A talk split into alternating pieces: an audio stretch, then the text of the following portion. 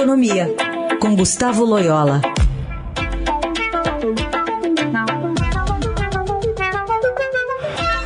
Oi, Loyola, bom dia. Bom dia. Vira e mexe a gente fala sobre CPMF aqui, né? E agora é tem essa movimentação aí de alguns empresários, dentre eles o, os donos da Riachuelo, Madeiro, Centauro, Pernambucanas, apresentando uma baita ideia é, né, de uma PEC relacionada ao ambiente de negócios no país.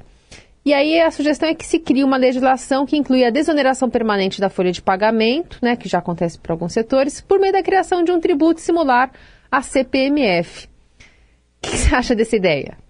É, eu, eu, eu acho muito ruim. CPMF é, ou qualquer tributo sobre operações financeiras é, gera muitas distorções. É um, é um imposto cumulativo, né? ele, ele encarece o, o crédito, né?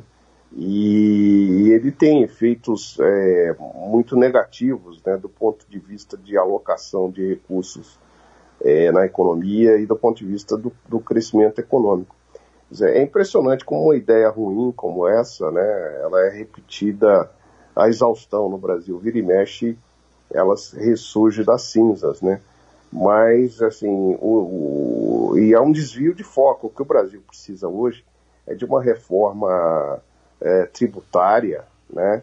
É, que, que, que favoreça o ambiente de negócio de uma maneira definitiva, né? E isso passa necessariamente para a restauração do, do ICMS é, e do IPI né, e outros impostos e uma criação é, da, de um algo muito parecido com um imposto sobre valor agregado é, de âmbito nacional. Aliás, existem boas propostas a respeito no Congresso.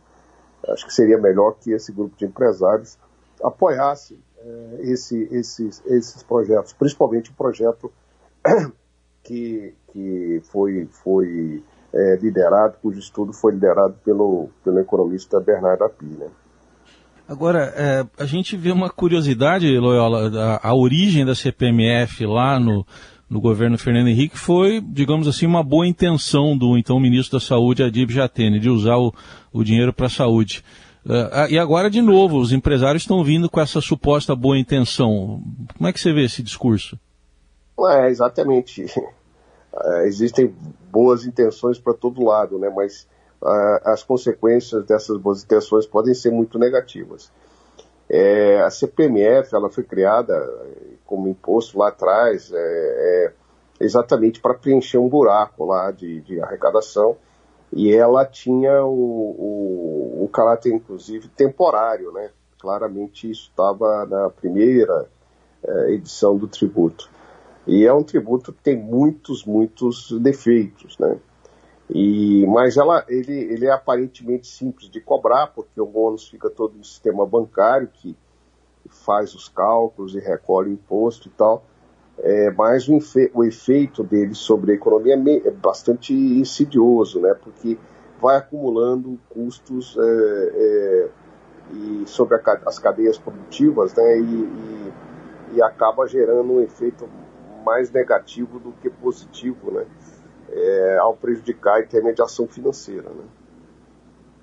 Muito bem, de olho então nesse, nessas tratativas, né? Possivelmente não, não deve avançar em ano eleitoral, mas fica aí o registro das ideias, né, de parte do empresariado pensando em desonerar, desonerar a folha de pagamento, até porque era uma promessa de campanha, né, é, do governo Bolsonaro que acabou não indo para frente também.